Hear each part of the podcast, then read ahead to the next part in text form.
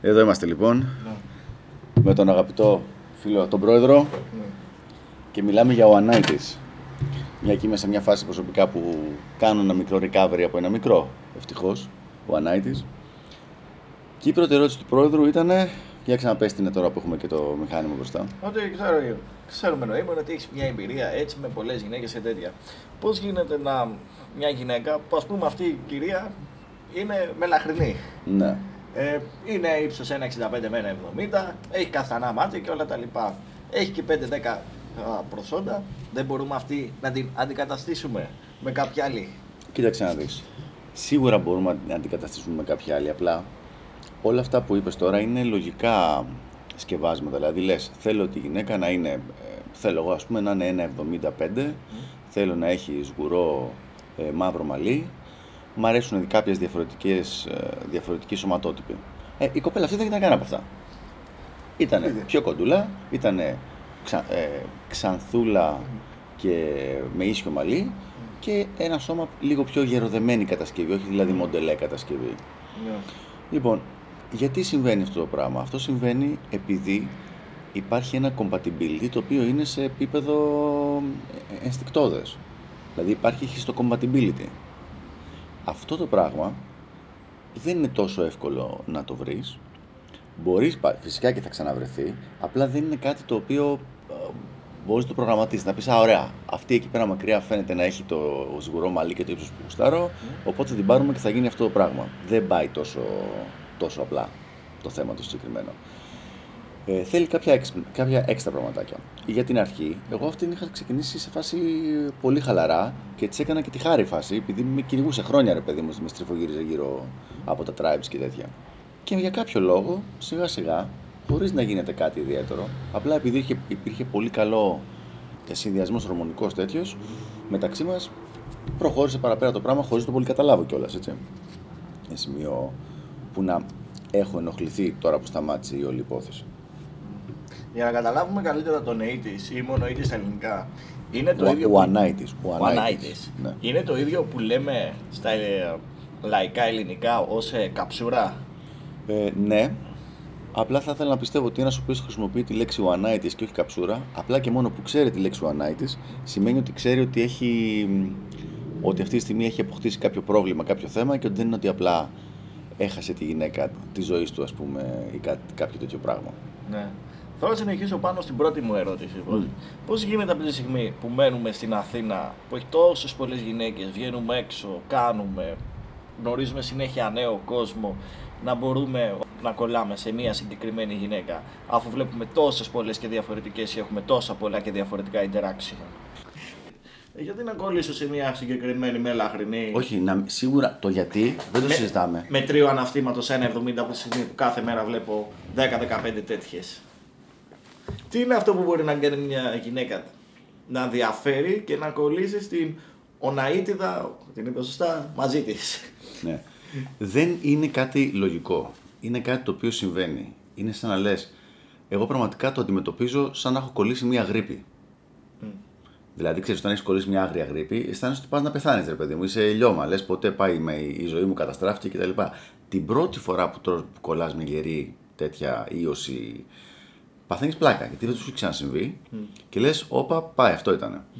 Και μετά απλά χρειάζεται τον καιρό του ε, και χρειάζεται ξέρεις, τη σου πίτσα, την ξεκούραση και όλα αυτά τα πράγματα χωρίς, για να μην σου ξανάρθει. Δεν είναι δηλαδή λογικό, γι' αυτό και θα σου λέγα ότι αν έχεις την επιλογή να μην το πάθεις.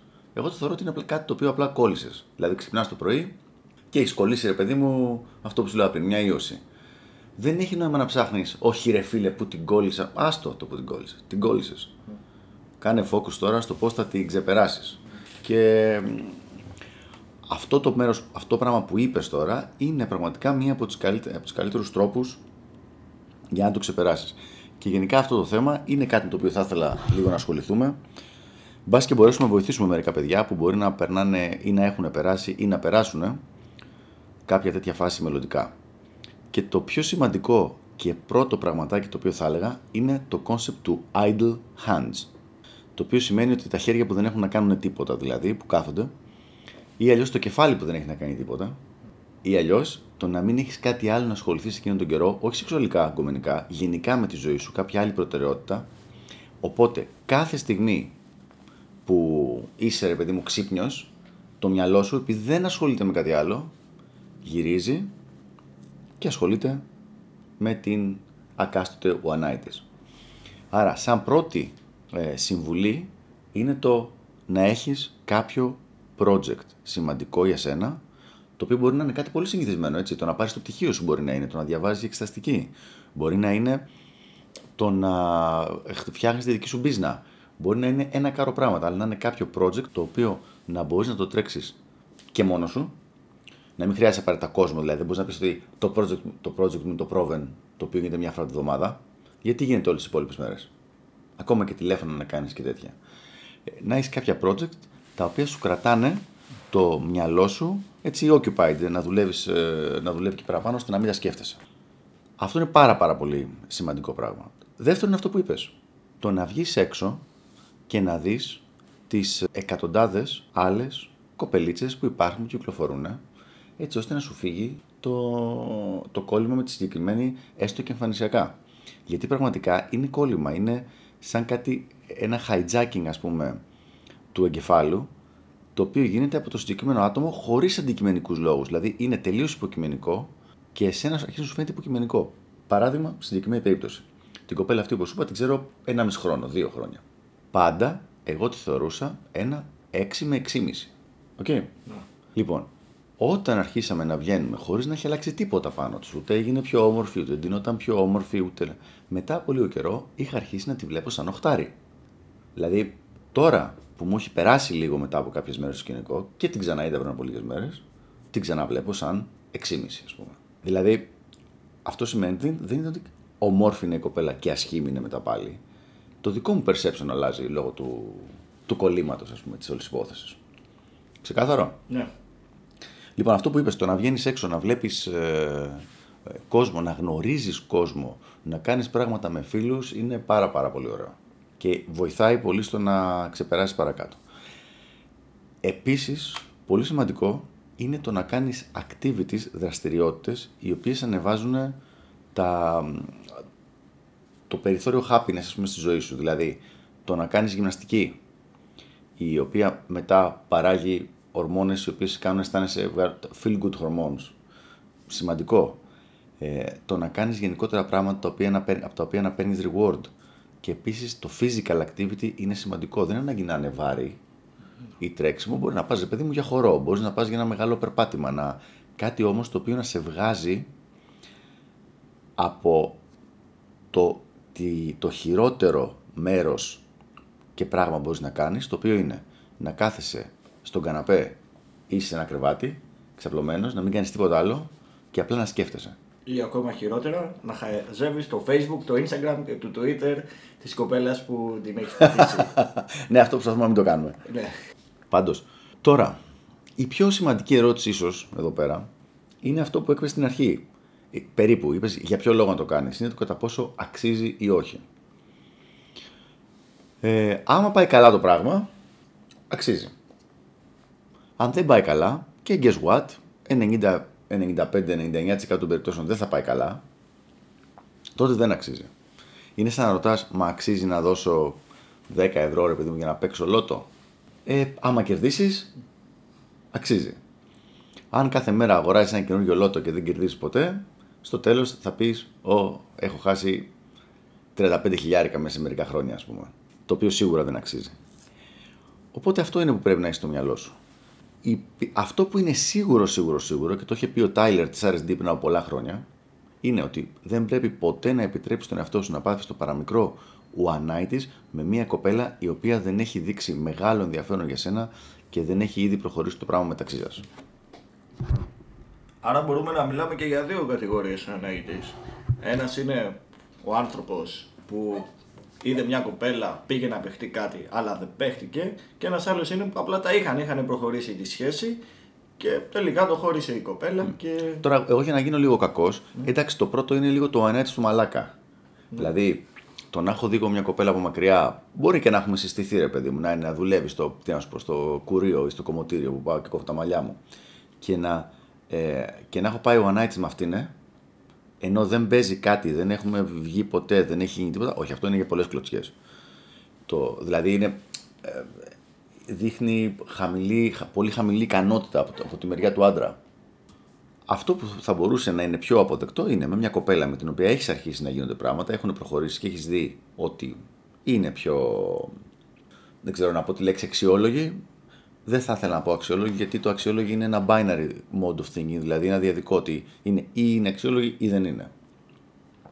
Και έχω αρχίσει πια να καταλήγω ότι δεν πάει ακριβώς έτσι το πράγμα. Ε, δείχνει κάποια καλά χαρακτηριστικά το κορίτσι αυτό. Εκεί μπορείς να αφήσεις τον εαυτό σου να, άμα θέλεις και αν αισθάνεσαι την ανάγκη, να προχωρήσει παραπέρα. Και επίσης, ίσως να είναι και φάση την περίοδο που είσαι πρόεδρε. Δηλαδή, σε κάποιες περιόδους, πολύ καλό είναι να μην έχεις τέτοιο πράγμα. Να έχεις το κεφάλι σου ήσυχο και να τρέχεις τα υπόλοιπα project σου χωρίς να είσαι focus σε τίποτα. Εγώ θυμάμαι ότι μια από τις καλύτερες καλύτερες γυναίκες που έχω γνωρίσει στη ζωή μου, την όσα στα 22 της, ήταν γυναίκα κόσμημα, τη λέω εγώ ακόμα τώρα, και δεν έμπλεξα μαζί της παραμένω από μια-δύο φορές πολύ, ας πούμε, περί πολύ λίγο, γιατί ήξερα ότι άμα έμπλεκα, θα έμπλεκα. Θα ήταν σχεδόν τελειωτικό το πράγμα δηλαδή. Ότι θα καταλήγαμε μαζί και θα πήγαινε έτσι το πράγμα. Οπότε θα έκλεινε ο κύκλος μου, ο ουσιαστικός κύκλος. Δεν σου λέω ότι δεν θα γινόταν τίποτα αριστερά-δεξιά, αλλά το ουσιαστικό μέρος θα έκλεινε. Και δεν το ήθελα. Και δεν ήμουν μικρός, ήμουν 37-38 χρονών τότε. Έτσι. Δεν μιλάμε τώρα για 25 και τέτοια.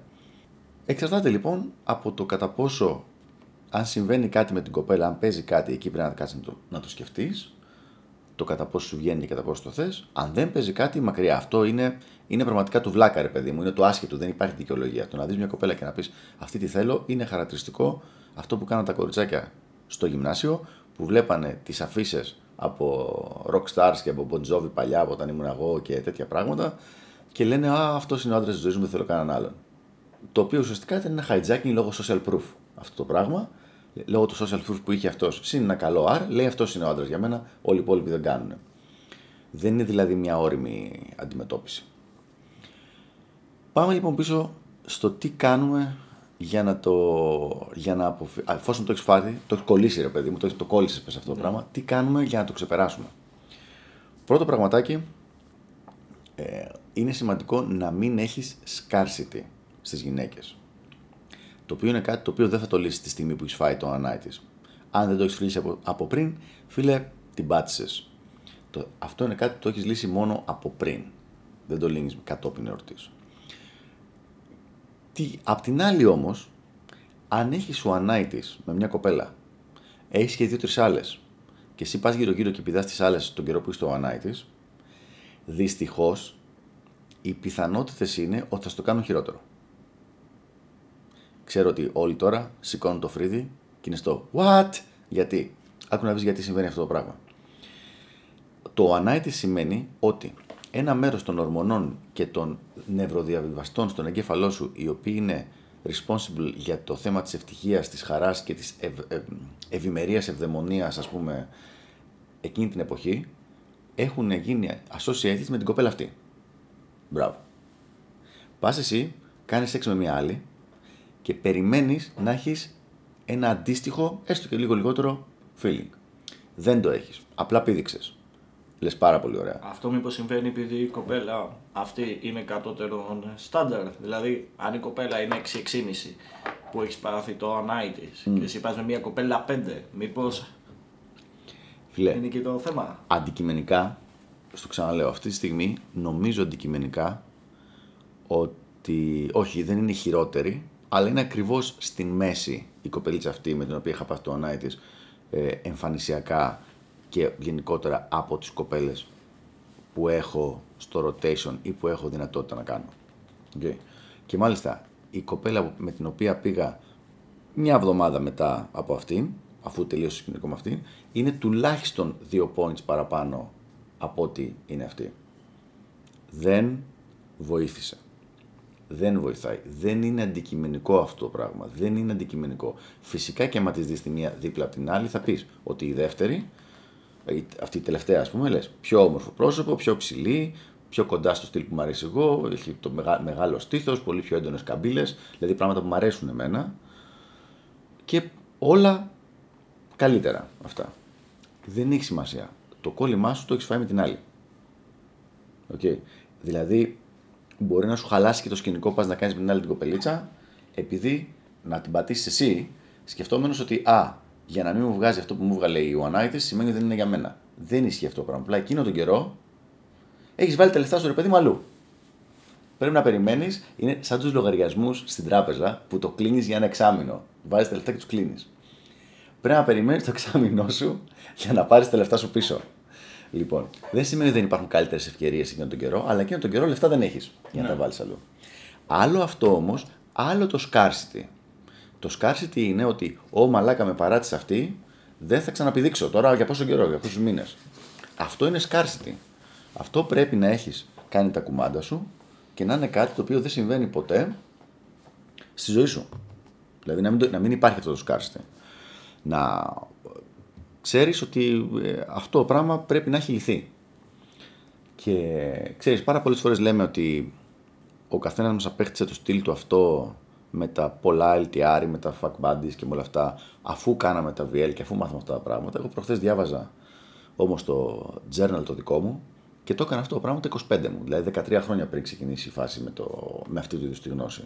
Είναι αυτό το οποίο ενστικτοδός είχα καταλάβει ότι και μου άρεσε περισσότερο και μου δίνει τα περισσότερα, τις περισσότερες πιθανότητες να μπορώ να είμαι functional. Λοιπόν, για να επιστρέψουμε λοιπόν στο βασικό, δεν πρέπει να υπάρχει scarcity.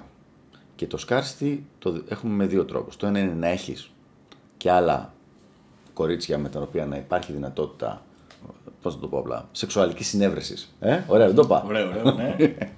Οπότε να ξέρεις ότι το γεγονός ότι έφυγε εκείνη δεν σημαίνει ότι δεν ξανακάνεις σεξ για πόσο καιρό, για μήνες ή και για μερικούς ανθρώπους για χρόνια.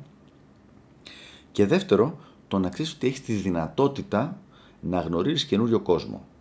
Το οποίο γίνεται με δύο βασικούς τρόπους. Ή με κάποιο είδους cold approach game, είτε αυτό είναι day game, είτε είναι club game, είτε είναι bar game, οτιδήποτε τέτοιο. Ή δεύτερο, με κάποιο είδους ε, σοβαρού social circle ή ecosystem game, ας πούμε, που παίζεις είτε μέσα στον κοινωνικό σου κύκλο ή είσαι υψηλά ιστάμενος σε κάποιο pecking order, το οποίο είναι για ένα συγκεκριμένο θέμα. Ας πούμε, μπορεί να είσαι, ρε παιδί μου, κάτσε να σκεφτώ παράδειγμα ενός φίλου, είναι καθηγητής γιόγκα. Οπότε έχει πάρα πολλές κοπέλες εκεί πέρα και ξέρει ότι γνωρίζει και έχει συνέχεια πρόσβαση σε τέτοιο κύκλο.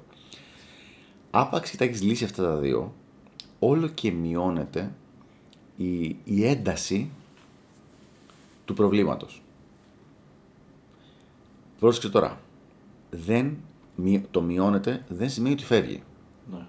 Δηλαδή, όλα αυτά που σου περιγράφω είναι, έχεις φάει την αρρώστιά σου, έχεις πάρει, έχεις πάρει την ίωσή σου και έρχεται λοιπόν η θεία σου με, πώς το λένε, κοτόσουπα, σου βάζει και κομπρέσες, παίρνεις και ένα αντιπηρετικό και είσαι καλύτερα.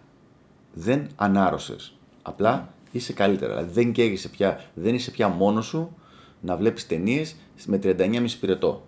Αυτό το ναι. πράγμα. Και να καίγεσαι. Σου έχουν βάλει κομπρέσες, έχεις πάρει το αντιπηρετικό σου και τώρα πια είσαι άρρωστος, αλλά απλά έχεις 38 πυρετό. Ναι. Είναι, είναι πιο υποφερτό το πράγμα. Παλεύεται, ναι. Παλεύεται. Εκείνη τη στιγμή, εκείνο τον καιρό είναι πάρα πολύ σημαντικό το να μην έχεις επαφή με τη συγκεκριμένη κοπέλα. Μαχαίρι. Μαχαίρι, δυστυχώς. Εκτός αν το όλο σκηνικό που έγινε ήταν κάποιο είδους παρεξήγηση που πραγματικά να πιστεύεις ότι. Όχι, το πρόβλημα είναι ότι έγινε μια μικρή παρεξήγηση. Δηλαδή, έγινε αυτό, νόμιζε αυτό ενώ είχε γίνει το άλλο και ήταν ένας καυγάς. Στο το οποίο να μπορεί να λυθεί με μια κουβέντα, σε αυτή την περίπτωση μπορείς να στείλεις ένα μήνυμα ή να μιλήσεις κάποια στιγμή σε ένα τηλέφωνο ή κάτι τέτοιο. Σε κάθε άλλη ε, καθόλου. Γιατί συμβαίνει το εξής. Εσύ θα νομίζεις ότι κάνεις την κίνηση για να μιλήσεις και να ξεκαθαριστούν τα πράγματα και για να είσαι σωστός κτλ. Και, και στην πραγματικότητα κάθε φορά που τη μιλάς είναι σαν να ξαναπαίνει τη δόση σου. Και όλη η δουλειά που έκανες πριν, το withdrawal δηλαδή που κάνει ο Τζάνκι, αυτός που παίρνει ναρκωτικά και σταματάει για λίγες μέρες και λέει αυτό και μετά στις πέντε μέρες πάει και παίρνει μια μικρή δόση. Ε, όχι, ξανά από την αρχή. Γιατί ξαναγέμισαν οι υποδοχείς στον εγκέφαλο με τις συγκεκριμένους νευροδιαβιβαστές λόγω της κοπέλας αυτής. Καταλαβαίνεις τι εννοώ; Βεβαίως. Μαχαίρι, λοιπόν, εκεί πέρα. Και δυστυχώς, μερικές φορές αυτό το πράγμα μπορεί να συνεχιστεί και σε πολύ περίεργες καταστάσεις. Δηλαδή, αν εσύ έχεις φάει κόλλημα και οι άλλοι σου, σου λέει δεν μπορώ να συνεχίσουμε έτσι, δεν είμαι εγώ για. Σου λέει το, το πιο απλό, δεν είμαι εγώ για σχέση, δεν θέλω κάτι σοβαρό κτλ. Άρα, παραμένεις στη ζωή σου Ναι. και σου κάθεται. Ναι. Εμένα συνήθως συμβαίνει αυτό το πράγμα. Και η κοπέλα αυτή λοιπόν που μου είπε ότι το διαλύουμε και δεν συνεχίζουμε, δεν, μπορώ να, δεν είμαι σε φάση για σχέση και τέτοια πράγματα. Και την ίδια μέρα που μου το είπε, μου όρμηξε. Και λίγες μέρες μετά που βρεθήκαμε έξω, καταλήξαμε σπίτι της, ας πούμε, και να προχωράει το θέμα. Και προχθές έμεινε σπίτι μου μέχρι το πρωί. Δηλαδή, το σεξουαλικό μέρος της υπόθεσης συνεχίζει κανονικότητα, εφόσον το θέλω. Άρα, Άρα που είναι το πρόβλημα; ναι. Συνήθως όσοι παθαίνουν κάτι με μια κοπέλα, ένα κόλλημα, είναι επειδή δεν έχουν το, το φίκι φίκι. Αφού υπάρχει αυτό στη μέση, Όχι, δεν είναι εκεί, δεν είναι εκεί. Το φίκι φίκι δεν είναι ποτέ το πρόβλημα αν έχεις κάνει τα κουμάντα σου. ναι. Τα κουμάντα. Υποτίθεται τι, τι διάλογο. ρε Φίλε, άμα το- είμαστε τόσο καιρό στο κουρμπέτι και δεν έχουμε κάνει το κουμάντα μας. Δηλαδή, είναι λίγο higher level problem αυτό που σου, περι- που σου περιγράφω. Το θέμα είναι ότι αυτό που παθαίνεις μια, τε- με μια κοπέλα που είναι έτσι, εσύ παίρνεις, συνεχίζεις να παίρνεις τη δόση σου, αλλά βασίζεσαι σε εκείνη, η οποία όμως δεν παίρνει την αντίστοιχη δόση από σένα και οποιαδήποτε στιγμή σηκώνεται και φεύγει. Και εσύ τον υπόλοιπο καιρό, εντάξει, δεν θα έλεγα υποφέρεις, αλλά αισθάνεσαι ότι σου κάτι σου λείπει. Ε, αν το πρόβλημα είναι από τον τρόπο που το περιγράφεις εσύ, καταλαβαίνω ότι αυτό που σκέφτεσαι είναι ότι όταν χάνει ο one night σημαίνει ότι είχες μια ωραία γκόμενα. Και αυτή σηκώνεται και φεύγει. ναι. Δεν το έχω δει έτσι. Νομίζω το έχουμε ξανασυζητήσει. Ότι εγώ θεωρώ ότι ήταν τυχαίο, απλά μακάρι να μην είναι. Ε, στα 46 μου φέτος δηλαδή, έκανα, τα, τις, έκανα λέει τις πιο όμορφες γυναίκες ever της ζωής μου. Έκανα τρία εννιάρια σε ένα χρόνο μέσα, που ήταν οι κοπέλες φοβερές. Μπε- Φυσικά αυτοί που λέμε τώρα δεν ήταν μες στα εννιάρια αυτοί. Όχι. Ναι. Λοιπόν, δεν με βλέπεις να κλαίω για καμία από τις άλλες.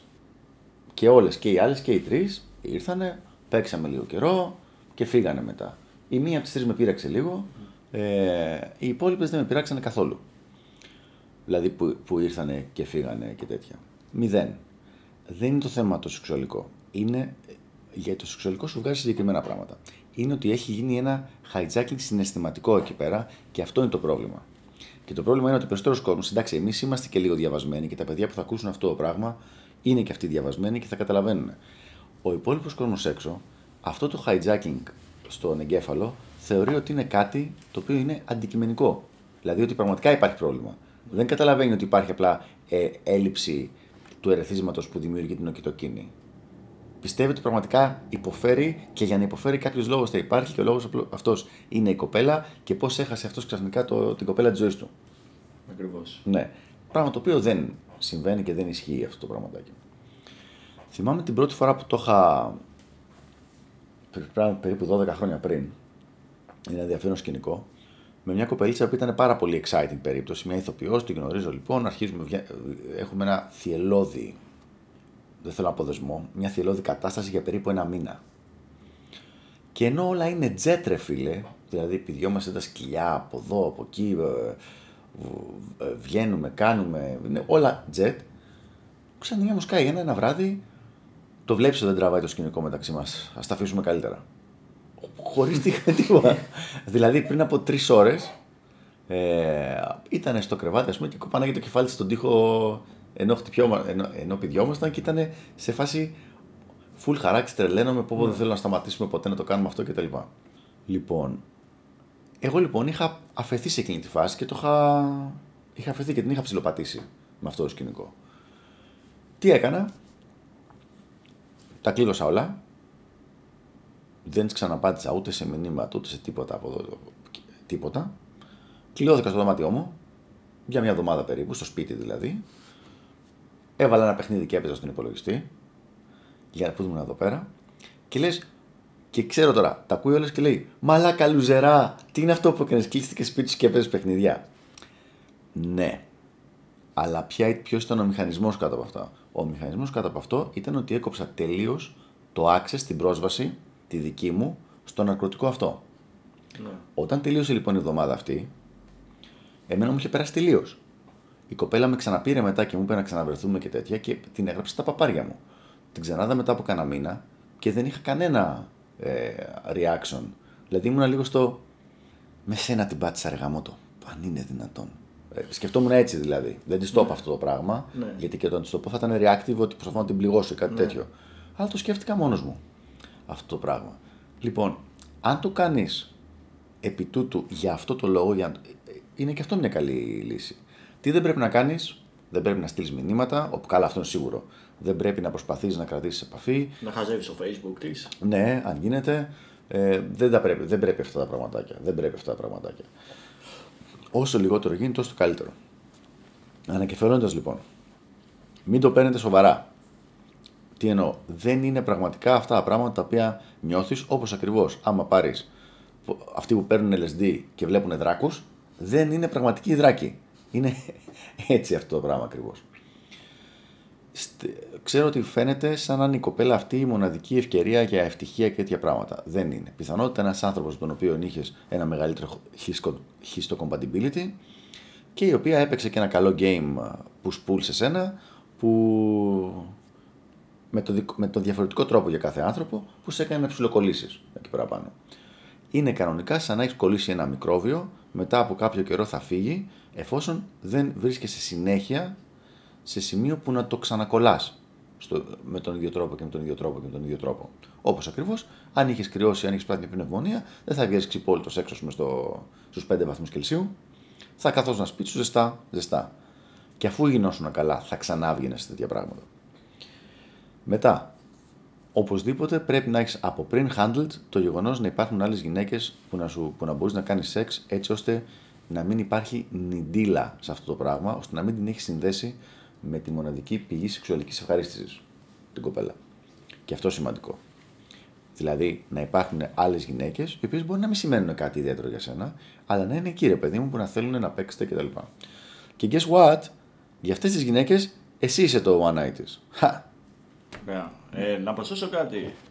Ε, θα ήθελες να μας πεις Γιάννη πώς μπορούμε να αντιμετωπίσουμε μια κοπέλα που την έχουμε φίλοι στα κοινωνικά δίκτυα όταν κολλήσουμε μαζί της; Δηλαδή ζούμε σε μια εποχή που να θες να ξεκόψεις θα μπεις στο facebook της, στο instagram της όχι απαραίτητα στο προφίλ της κατευθείαν θα δημοσιεύσει κάτι και θα τη δεις στην αρχική σου σελίδα.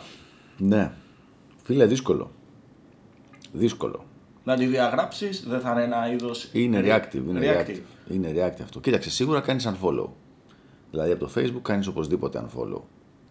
Ε, και αν μπορείς να το κρατήσεις να μην μπαίνεις στον πειρασμό, η, η αλήθεια είναι το να, τη- το να τη σβήσει είναι reactive. Δηλαδή, ένα από τα νιάρια που πέρυσι που σου λέω, που όταν το διαλύσαμε, μετά από λίγο καιρό με διέγραψε, ε, δεν το έκανε επειδή δεν, έβλεπε, δεν, είχε, δεν είχα καμία αξία σαν άνθρωπος και με διέγραψε αυτό. Το έκανε επειδή έβλεπε τα post μου και είχε emotional reaction κάθε φορά που τα έβλεπε και κάποια στιγμή λέει σάλτα από εδώ, σάλτα γαμίσο για αυτό το λόγο. Από τη στιγμή που δεν συνεχίζει το σκηνικό, για ποιο λόγο να έχω ένα negative emotional reaction. Το οποίο είναι κάτι το οποίο το κάνω και εγώ με διάφορες κοπέλες που. Συνήθως με κοπέλες που δεν έχει παιχτεί κάτι. Και λέω, για ποιο λόγο να τη βλέπω συνέχεια και να μου θυμίζει το ότι ωραία φίλε δεν παίχτηκε κάτι εκεί και έχω προσπαθήσει και να μπαίνω στη διαδικασία, μήπως να το ξαναπροσπαθήσουμε και όλα αυτά. Καλύτερα να ασχοληθούμε με καινούριε και με ενδιαφέροντα νέα projects. Δες τι υπάρχει, δεν έχω πολύ ασχοληθεί με αυτό το θέμα. Καλό να την κάνεις ignore όμως. Τώρα, αν είστε στην ίδια παρέα και έχεις πρόβλημα. Α, να ρωτήσω, πάμε παρακάτω. Έστω ότι την έχεις παρέσει με μια κοπέλα που τη βλέπεις στη σχολή σου συνέχεια, στο, στη γειτονιά σου, οπουδήποτε τη βλέπεις συχνά. Εκεί πώς γίνεται να μην δεν έχεις πρόσβαση σε αυτήν και να ξεκολλήσεις; Μου βάζει δύσκολα πρόεδρε σήμερα. δεν έχει συμβεί αυτό το πράγμα για να έχω μια τέτοια εμπειρία. Συμβαίνει όμως πολλές φορές. Και... Το ξέρω. πιο κοντινό που έχει συμβεί είναι το να την έχω ξανατρακάρει, ας πούμε, σε μαγαζί έξω. Ναι, έστω έχετε τα ίδια κέντρα που Ναι. συχνάζετε, τα ίδια μαγαζιά. Ε, δεν έχω κάτι να σου πω εδώ πέρα. Είμαι πάρα πολύ κατά στο να σταματήσεις να πηγαίνεις στα μαγαζιά που πήγαινες για οποιονδήποτε μαλάκα. Δηλαδή, οτιδήποτε, οτιδήποτε και να συμβεί με οποιοδήποτε θαμώνα σε ένα μαγαζί, εγώ τους, τα δικά μου habits και τους δικαι- δεν τους αλλάζω. Είναι θέμα αρχής. Άμα αν έχει πρόβλημα, σηκωθεί να φύγει εκείνος. Δεν μου έχει συμβεί όμως το συγκεκριμένο. Δεν μου έχει συμβεί. Μπορεί να είναι τυχαίο, δεν είχα κολλήσει ποτέ με καμιά κοπέλα που να είναι θαμώνας σε κάποια από τα μαγαζιά που πήγαινα. Δεν νομίζω ότι το έκανα επίτηδες. Απλά, ας πούμε, ξέρεις ότι χορεύω, χορεύω Latin. Δεν ασχολιόμουν ποτέ με τις γυναίκες που χορεύουν Latin. Πάντα ασχολιόμουν με αυτές που πήγαιναν να δουν τι είναι αυτό το πράγμα το Latin, ρε παιδί μου, και τι τσίμπαγα εκεί την πρώτη, δεύτερη φορά που πηγαίνανε.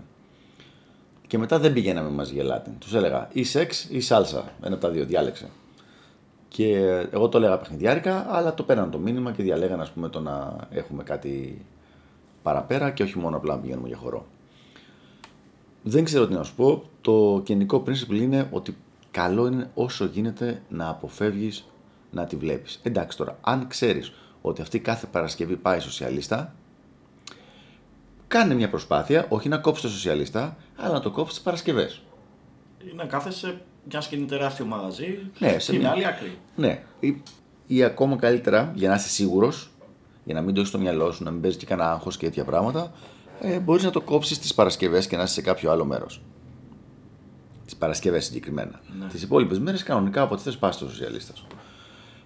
Γενικά να την αποφεύγεις όμως γιατί είχε πει κάτι πολύ έξυπνο ο αδερφός μου από μερικά χρόνια. Ότι κάθε φορά που τη βλέπεις, κάθε φορά που έχεις ένα interaction, κάθε φορά είναι σαν να μηδενίζεται το χρονόμετρο και να πρέπει να ξανά να κάνεις όλη την προσπάθεια αυτή από την αρχή.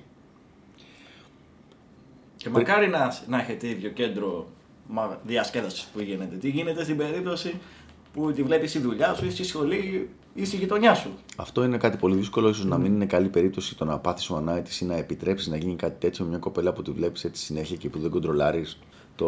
Αλλαγή σχολής, αλλαγή, ναι, γειτονιάς. Μετακομίζω, παρατώ την καριέρα μου ναι. και δεν ξαναπηγαίνω στα μαγαζιά και μια χαρά. Αυτό, αυτό θα κάνω. Ναι. Λοιπόν, όχι, όχι, το, μέχρι εκεί δεν μπορώ να βοηθήσω παραπάνω σε αυτό το, σε αυτό το θέμα.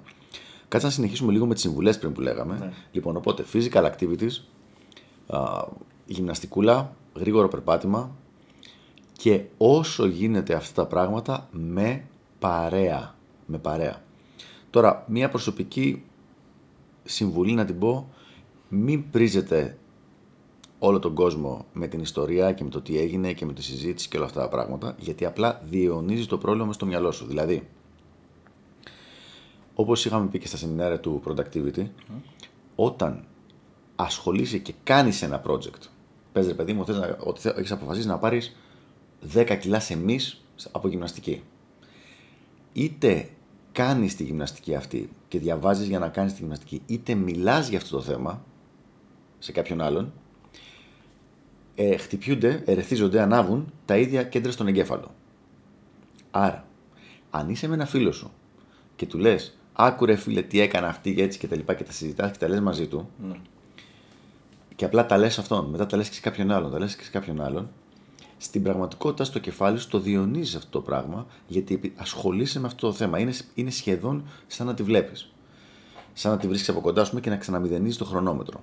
Το πρόβλημα εδώ είναι λοιπόν ότι και ότι μηδενίζει το χρονόμετρο και ότι γίνεσαι ο ενοχλητικός βλάκας, ο οποίος μιλάει για την κόμμα εκεί που έχει πάει αυτό ο ανάητη. Και ναι, εντάξει, ρομπότ δεν είμαστε, αλλά άλλο είναι το να σε δει ο άλλος μια μέρα ή μια εβδομάδα στεναχωρημένο και μετά να σε πάλι μια χαρά, και άλλο το να σε βλέπουν όλοι και να είσαι ο γραφικός τύπος που πάει και λέει σε όλους τι του κάνει γκόμενα. Κρατάει σε επίπεδο γραφικότητας. Ναι, δεν, δηλαδή κάνει πολύ μεγαλύτερη ζημιά. Στο, έχει, έχει κακό κοινωνικό αντίκτυπο. Σίγουρα, όπως είπαμε, δεν καταλαβαίνουν, όλοι καταλαβαίνουν ότι θα περάσουμε μια δύσκολη φάση, ότι δεν μπορούμε να είμαστε ρομπότ, θα υπάρχουν και ups συναισθηματικά και down. Αλλά ε, θέλει αρκετή, αρκετό σημάζεμα και προσοχή αυτό το πραγματάκι. Είπαμε λοιπόν για τα activities αυτά, έξω βόλτες με φίλους, όσο πιο minimum γίνεται ο χρόνος που περνάς μόνος σου σκεπτόμενος και τέτοια πράγματα. Ούτε για ύπνο μόνος. Ναι, ούτε για ύπνο μόνος ρε παιδί μου. λοιπόν, ε, με το που ξυπνάς το πρωί, αν νιώσεις το κεφάλι σου, είναι πολύ συνηθισμένο ότι αρχίζεις να σκέφτεται αυτή την περίπτωση και αυτή την κατάσταση, σηκώνει κατευθείαν από το κρεβάτι. Σηκώνεσαι, ρε παιδί μου, πας για γυμναστική, ξεκινάς δουλειά, αρχίζεις να παίρνεις τηλέφωνα. Πολύ επαφή με κόσμο, να μιλάς με κόσμο, όχι να μιλάς για το θέμα αυτό, αλλά να μιλάς με κόσμο και να γνωρίζεις κόσμο. Και αν είναι δυνατόν να γνωρίζεις και με μια ε, σταθερό ρυθμό καινούριε γυναίκες, πολύ σημαντικό και αυτό. Ένα πράγμα που είχα χαρεί πάρα πολύ στο προηγούμενο One Night πριν από 3-4 χρόνια που είχα πάθει. Δεν το παθαίνεις συχνά πάντως. Ε, Ανά ου, τέσσερα χρόνια Ναι, εντάξει, τρία χρόνια. Ολυμπιακά έτη. Ολυμπιακά. Ναι, έτσι. ναι. Μπορεί, μπορεί, μπορεί. Δεν, δεν, το- δεν Το 2020 τώρα. Ναι, το 20 μπορεί. Εντάξει, έχουμε ακόμα. Λοιπόν, ένα πράγμα που είχα κάνει πολύ σωστά ήταν ότι παρόλο που εγώ στεναχωριόμουν, ήμουν χάλια και τέτοια πράγματα, δεν είχα αλλάξει τα εξωτερικά habits μου. Δηλαδή πάλι έβγαινα, πάλι μίλαγα, πάλι γνώριζα κόσμο. Με αποτέλεσμα λοιπόν, το επόμενο σοβαρό LTR να το γνωρίσω πέντε μέρες μετά από το χωρισμό με το Ονάιτης. Ναι, τη γνώρισα, ανταλλάξαμε, ξέρεις, contact info και τέτοια και προχώρησε σιγά σιγά το πράγμα, γιατί δεν ήμουν σε φάση εγώ για πολύ έντονο game ε, σε εκείνη τη φάση, αλλά δεν σταμάτησα, δεν, λέω- δεν λέω όχι, θα κάτσω σπίτι, δεν θα βγω έξω. Όχι, πήγαινα, έβγαινα, χόρευα, γνώριζα, μίλαγα κόσμο, έπαιρνα τηλέφωνα, έπαιρνα facebook, κανόνιζα για την επόμενη φορά, δηλαδή συνέχιζε όλο αυτό το πράγμα. Υπήρχε το default ε, modus operandi, ο τρόπος λειτουργίας του δικό μου, ποιος ξέρω ότι θα μου φέρει τα αποτελέσματα μετά από λίγο καιρό και μετά από λίγο καιρό. Και θέλω να γελάσει ακόμη περισσότερο. Το τωρινό ανάητης τη γνώρισα και αυτή τότε. Ένα-δύο μήνες μετά. Πριν από τόσο καιρό, την ξέρω, δύο-τρία χρόνια πριν. Από τέλος του 14 δηλαδή. Οπότε λοιπόν, ε, είναι σημαντικό να μην αλλάζεις τις ρουτίνες και τα habits τα οποία έχει- έχουν φανεί ότι φέρουν αποτελέσματα και να καταλάβεις ότι απλά έτυχε, έγινε η μαλακία, κόλλησες αυτό το κακό μικρόβιο ρε παιδί μου και ότι χρειάζεται λίγο καιρό μέχρι να αναρρώσεις. Και ότι αυτό είναι όλο. Δεν τελείωσε ούτε η ζωή σου, ούτε τίποτα άλλο έγινε. Πάντως με όλα αυτά που μου λες, είναι σαν να μου λες ότι δεν ισχύει αυτά που βλέπουμε στις ταινίες. Ότι άμα πάθεις οναίτιδα με μια κοπέλα, ακούγοντας ε, καψουρεμένα τραγούδια, στέλνοντας μεθυσμένα μηνύματα και όλα τα σχετικά, δεν θα την κερδίσεις πίσω. Καλά, τώρα αυτό το ξέρουμε. Δεν είναι... δηλαδή, ε, πολύ πιο πολλές πιθανότητες έχει με το να την τρολάρεις και να μην της μιλάς καθόλου ή να είσαι το, το σκηνικό γενικότερα το charming asshole, ας πούμε, ε, παρά το σκυλάκι που το δίρανε και το κλωτσίσανε. Δηλαδή, πολύ πιο πολλές πιθανότητες. Σίγουρα, α, καλά, εντάξει, τώρα το ξέρουμε. Το Ναι, Hollywood, το ξέρουμε. το Hollywood το βλέπουμε για διασκέδαση. Το βλέπουμε, ναι, ναι. δεν είναι. Το, ο- το επίπεδο ρεαλιστικότητας είναι αντίθετο, αντίστοιχο με αυτό με το Batman vs Superman. Απλά, απλά πολλοί κόσμος πιστεύει ότι έτσι μπορεί να την κερδίσει. Κοίταξε να δεις. Μιλάμε για Μια τον κοπέλα. έξω κόσμο. Μια κοπέλα. Ρε πρόεδρε, ξέρεις τι γίνεται. Θέλω να δώσω μια ξεκάθαρη απάντηση, αλλά παίζουν πολλά, πολλά διαφορετικά κριτήρια εδώ πέρα. Και θα σου πω τι εννοώ. Ποια είναι η ηλικία η δική σου και η ηλικία η δική της. Ποιο είναι το προφίλ το δικό σου και το δικό της. Σε τι φάση βρίσκεται στη ζωή της. Δηλαδή, η ίδια κοπελίτσα η οποία στα 22 είχε εξετρελαθεί με τον α, 38 τυπά, ας πούμε, ο οποίος έβγαινε έξω και τα έκανε κόλλο και είχε 50 ανθρώπους γύρω-γύρω και λέει: Πω, πω, άι, τον θέλω αυτό το πράγμα στη ζωή μου και στη ζωή μου εννοώ και, ε, και σεξ και όλα. Στα 28 συνεχίζει να το γουστάρει, α, να τον βλέπει και να γουστάρει, αλλά ξέρει μακριά δεν είμαι εγώ για αυτά πια. Θέλω να βρω έναν άνθρωπο να στήσω κάτι παραπέρα. Γιατί το λέω τώρα αυτό; Αν αυτή από τα 22 μέχρι. Αυτό είναι πραγματική ιστορία, έχει συμβεί. Σε μένα δηλαδή, όχι ακουστικά. Αν λοιπόν αυτή από τα 22 με τα 28 ήταν κολλημένη μαζί σου, μετά κάποια στιγμή παίρνει την απόφαση ότι δεν αντέχω όλη αυτή την κατάσταση, πρέπει να φύγω. Το κάνει πραγματικά. Δεν το κάνει για παιχνίδι. Και φεύγει. Μέχρι εδώ είναι η πραγματική ιστορία, έτσι. Από εδώ και πέρα σταματάει να είναι πραγματική. Αν εγώ λοιπόν τώρα έλεγα, Όπα, μεγάλη τη χάνουμε αυτή την κοπέλα και αυτή η κοπέλα είναι πραγματικά αξιόλογη και θέλω να την έχω στη ζωή μου και θέλω να είναι έτσι. Δεν μπορείς να την, να την έχεις με τα πράγματα τα οποία τη έδινες μέχρι εκεί. Πρέπει να τη δείξεις λίγο περισσότερο vulnerability, να τη δείξεις ότι μπορείς να, είσαι εκεί- να, σε- να είσαι εκεί πέρα για εκείνη. Θα γίνεις οικογενειάρχης. Όχι, απα- ναι, μην το πάμε στο, στην- στο άλλο άκρο. Α. Μπορείς ρε παιδί να της πεις: Οκ, θέλω να γίνει κάτι παραπάνω, με- να είμαστε λίγο παραπάνω μαζί ή να τη το δείξει αυτό το πραγματάκι. Ε, τώρα, δεν προτείνω ότι ο τρόπος είναι καψουροτράγουδα και μεθυσμένα μηνύματα, αλλά το να δείξεις λίγο περισσότερο ενδιαφέρον και λίγο περισσότερο ότι δεν είσαι στα παπάρια σου και λίγο αυτό, δεν... εκεί δίνει περισσότερες πιθανότητες. Αν όμως, και εδώ είναι το μεγάλο αν, προσοχή, προσοχή όσοι τα ακούνε, όσοι νομίζουν ότι είχαν αλφα mentality όσο καιρό ήταν με την κόμενα και την κάνανε ό,τι θέλανε και στην πραγματικότητα ήταν, ήταν μπέτας, προσοχή γιατί υπάρχει τρόπος να το μπλέξετε αυτό που λέμε. Αν λοιπόν στην πραγματικότητα σε είχε σαν provider η κοπέλα, άπαξ και σηκωθεί να φύγει από τον provider, ο provider δεν μπορεί να την κερδίσει δείχνοντάς της ότι είναι καλός provider, γιατί αυτή έριξε το χ στον provider. Ναι. Δηλαδή, αν η κοπέλα βαρέθηκε τις πατάτες, δεν θέλει, να ξανατώ, δεν θέλει πατάτες πια, δεν μπορείς να, να της πεις: Κοίτα, είναι πολύ καλές οι πατάτες μας. Ή να φέρεις μεγαλύτερη ποσότητα Από πατάτες. Ναι, δεν θέλει πατάτες. Θα την απομακρύνει ακόμα περισσότερο. Ακριβώς. Θα είναι στο φτού φτού φτού γιατί φαίνεται ότι, ότι ρίχνεις και το self-esteem σου. Ε, το παράδειγμα που γίνεται με την κοπέλα τώρα, εγώ μπορεί να είμαι στεναχωρημένος, δηλαδή να με έχει επηρεάσει συναισθηματικά και το καταλαβαίνω, αλλά το game το οποίο βλέπει εκείνη είναι πάρα πολύ tight. Δεν στέλνω μήνυμα καθόλου. Έχει γενέθλια πριν από λίγες μέρες. Το ήταν να κάνει πάρτι, μου είχε καλέσει. Ούτε έχω πάρει να ρωτήσω πού θα βρεθούμε, τι ώρα, τέτοια κτλ. Περιμένει και αυτή μου στέλνει την ίδια μέρα, 6 ώρα το απόγευμα. Εγώ, εγώ της απαντάω μετά από δύο ώρες. Έλα ρε, λείπω. Ε, αν προλάβω θα περάσω. Χρόνια πολλά, συγχαιρόμαστε. Ξέρεις, φιλιά. Τα τυπικά. Ναι, ένα τέτοιο ότι αν προλάβω θα περάσω. Ε, πάω εκεί πέρα, με το με βλέπει, πάει να λιποθυμήσει. Μου ορμάει, αρχίζει να με φυλάει και τέτοια πράγματα. Εγώ αρχίζω να μιλάω με όλες τις φίλε της, με όλα αυτά. Κάθε φορά που πήγε να με πλησιάσει, να με φιλήσει και τέτοια, την έσπρωχνα. Δηλαδή δεν ήταν ότι δεν υπήρχε beta, ε, beta whipped behavior. Ακόμα και με στο μαγαζί γινόταν, σε ένα μαγαζί που δεν είχα ξαναπάει και ήταν δικό της το πάρτι, γινόταν ό,τι έλεγα εγώ. Τώρα η τούρτα, τώρα το τέτοιο. Δηλαδή δεν ήταν ο τυπάκος ο οποίος κάθεται στη γωνία και περιμένει πότε θα του δώσει λίγη, Σημασία. λίγη προσοχή το, το άστρο, το αστέρι ας πούμε της βραδιάς. Η οποία αυτή ήταν το αστέρι γιατί ήταν η γενέθλιά της, έτσι. Λοιπόν, υπήρχε άλλου είδους ε, αντιμετώπιση. Εγώ από μέσα μου μπορώ να στεναχωριέμαι. Απ' έξω όμως, externally, αυτό που έχει σημασία γιατί η κοπέλα αυτό βλέπει. Δεν σου λέω ότι δεν μπορούν να σε προδώσουν κάποια στιγμή λίγο τα, τα subcom σου, Ναι. Στιγμιαία, αλλά όλο είναι μια ισορροπία. Δηλαδή, άμα βλέπει 90% ε, ατσάλι και ένα 10% Βαμάκι. ναι, βαμβάκι, γιαούρτι, βαμβάκι, ε, πάλι είναι ατσάλι ρε παιδί αυτό το πράγμα. Λοιπόν, θέλει λοιπόν προσοχή αν έχεις να, να μπορείς να κρατήσεις ένα καλό frame εκεί πέρα πάνω.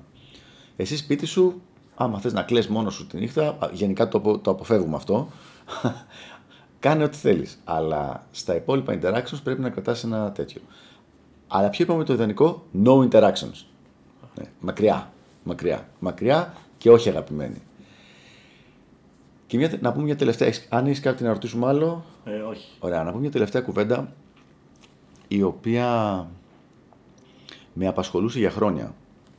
Στις περισσότερες περιπτώσεις όταν συμβαίνει κάτι τέτοιο, οι άντρες έχουμε την τάση να λέμε όχι ρε φίλε, κάποια παρεξήγηση έγινε, δεν κατάλαβε καλά, μάλλον δεν είδε ότι είμαι εκεί για εκείνη, μάλλον δεν, κατάλα... μάλλον δεν έχει καταλάβει τι γαμό τα παιδιά είμαι, μάλλον είναι μπερδεμένη, μάλλον είναι μπλεγμένη, μάλλον κάτι μικρό. Χρειάζεται να γίνει μια ένα clarification, μια ξεκαθάρισμα, ένα ξεκαθάρισμα στη συνεννόηση και θα είναι όλα καλά. Σε όλες τις περιπτώσεις που ξέρω, δεν μπορώ να σκεφτώ ούτε μία περίπτωση και δεν μιλάω μόνο για τις δικές μου, αλλά και φίλους και του, από τον αδερφό μου που έχει πάρα πολλές εμπειρίες και όλα αυτά τα πράγματα. Ποτέ, μιλάμε για ποτέ, όχι ότι η περίπτωση ήταν χαμηλή η πιθανότητα, ποτέ το θέμα δεν ήταν μία λεπτομέρεια. Μία γυναίκα ποτέ δεν φεύγει από έναν άντρα για τον οποίο έχει attraction για μία λεπτομέρεια ή για μια μικροπαρεξήγηση. Και αν φεύγει, γυρίζει την επόμενη μέρα. Δηλαδή, ξέρω εγώ, δεν πρόσεξες, να πω ένα πολύ τραβηγμένο, δεν πρόσεξες τα ωραία της, το καιρό της ε, χτένισμα και εκνευρίζεται αυτή, δεν σε αντέχω, δεν με προσέχεις, δεν με φροντίζεις, κόντε φεύγει, την άλλη μέρα ξαναγυρίζει. Ποτέ δεν είναι η γυναίκα που φύγε για, για ένα μικρό πράγμα. Όταν φεύγει, υπάρχει συστεμικό πρόβλημα. Υπάρχει πρόβλημα στο σύστημα. Δηλαδή, έχει πάρει αυτή μία κάποια με- σημαντική απόφαση Για εκείνη σημαντική. Εμείς μπορούμε να την ακούσουμε και να λέμε τι, τι είπε τώρα αυτή, τι, τι, αυτό ήταν το πρόβλημα. Λοιπόν, μία σημαντική απόφαση, μία σημαντική η οποία την έκανε να πει δεν αντέχω όλη αυτή την κατάσταση. Δεν, δηλαδή με, λογικό, με λογικά επιχειρήματα και με μπλα μπλα και με κουβέντα και με τέτοια δεν έχει λυθεί ποτέ κανένα τέτοιο πραγματάκι. Κανένα και ποτέ. Αν η κοπέλα έχεις φάει ο και η κοπέλα σηκώθηκε και έφυγε, ό,τι ήταν, ήταν αρκετά μεγάλο για εκείνη και στο μυαλό της για να σηκωθεί να φύγει από αυτό που είχατε. Και όταν επαναπροσπαθήσει επικοινωνία. Εσύ. Ναι, εσύ για αυτήν. Αυτή αποφάσισε με τον πρώτο και το δεύτερο φιλίο. Εσύ απευθύνεσαι στον τρίτο. Ε, ναι. Βάση λογή. Οπότε... Ναι. Δεν, δεν πρόκειται να πάει καλά δηλαδή το πράγμα. Λοιπόν, και πολλοί θα μου πούνε, τι κάνουμε για να, ξανα, για να ξανακερδίσουμε πίσω την πρώην μας;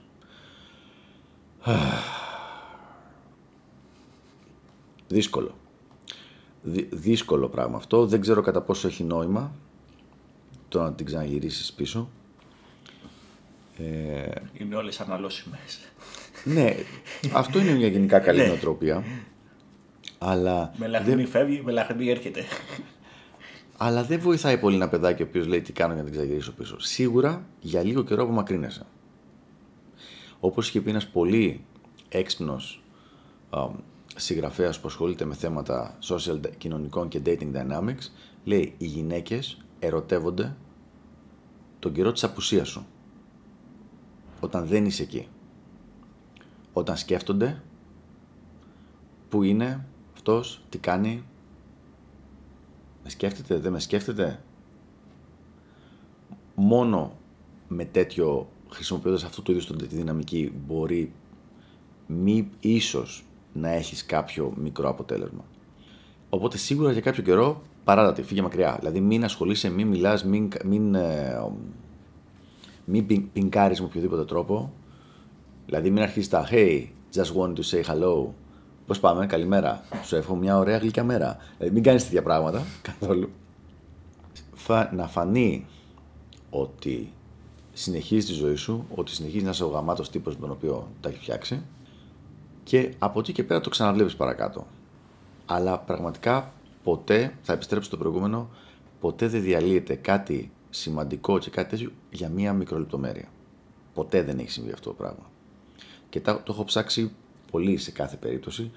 Ποτέ δεν ήταν μια μικρή λεπτομέρεια. Ακόμα και αν η αφορμή ήταν μια μικρή λεπτομέρεια, η, ο λόγος που η αφορμή αυτή δημιούργησε την έκρηξη δεν ήταν ποτέ μια μικρή λεπτομεριούλα. Ήταν και κάτι άλλο από πίσω. Ω, μεγάλο, μεγάλο πράγμα από πίσω. Μεγάλο. Νομίζω αρκετά είπαμε για το θέμα. Ναι. τώρα λοιπόν, practice. Τώρα practice. Ήμουν ο Ήμων. Και είμαι ο πρόεδρος. Και τα λέμε την επόμενη φορά, ελπίζουμε με κάτι πιο χαροπό. Γεια χαρά.